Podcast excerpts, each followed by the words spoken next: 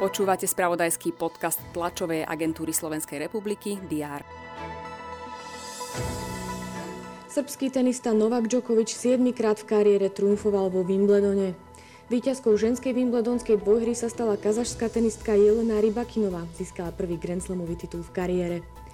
Minister hospodárstva a šéf SAS Richard Sulik sa má počas týždňa pre koaličnú krízu stretnúť s premiérom Eduardom Hegerom. V pondelok na neskôr v útorok mu chce tiež odoslať list informáciou o odchode SAS z koalície. S predsedom vlády sa chce v tejto súvislosti stretnúť aj prezidentka Zuzana Čaputová. Aj tieto informácie rezonovali počas víkendu. Je tu pondelok 11. júl a s ním aj prehľad očakávaných udalostí. Vítajte pri jeho sledovaní. Vývoj situácie v koalícii budeme ďalej sledovať. SAS minulý týždeň vypovedala koaličnú zmluvu.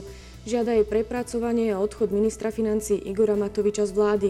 Svoje ďalšie požiadavky zatiaľ nešpecifikovala. Najprv ich chce zaslať premiérovi.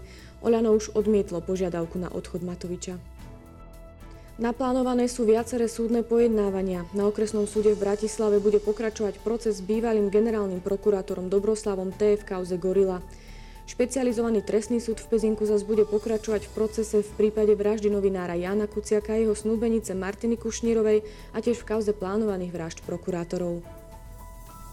Mimovládne organizácie by mali dostať podporu vo výške cez 1 milión eur na aktivity zamerané na predchádzanie sociálnemu vylúčeniu a podporu rovnosti pracovných príležitostí.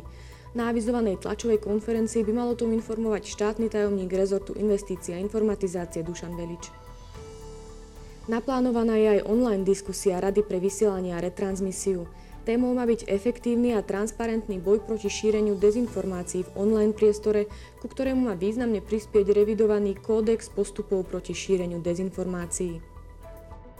Americký minister zahraničných vecí Anthony Blinken neplánovane navštíví Japonsko, aby si uctil zavraždeného japonského expremiéra Shinzoa Abeho. Dolná komora francúzského parlamentu Národné zhromaždenie bude hlasovať o návrhu na vyslovenie nedôvery novej vláde, ktorú iniciovala ľavicová koalícia Nová ekologická a sociálna ľudová únia. To bolo na dnes všetko. Aktuálne informácie prinesieme počas dňa v spravodajstve TASR a na portáli teraz.sk. Prajem pekný deň.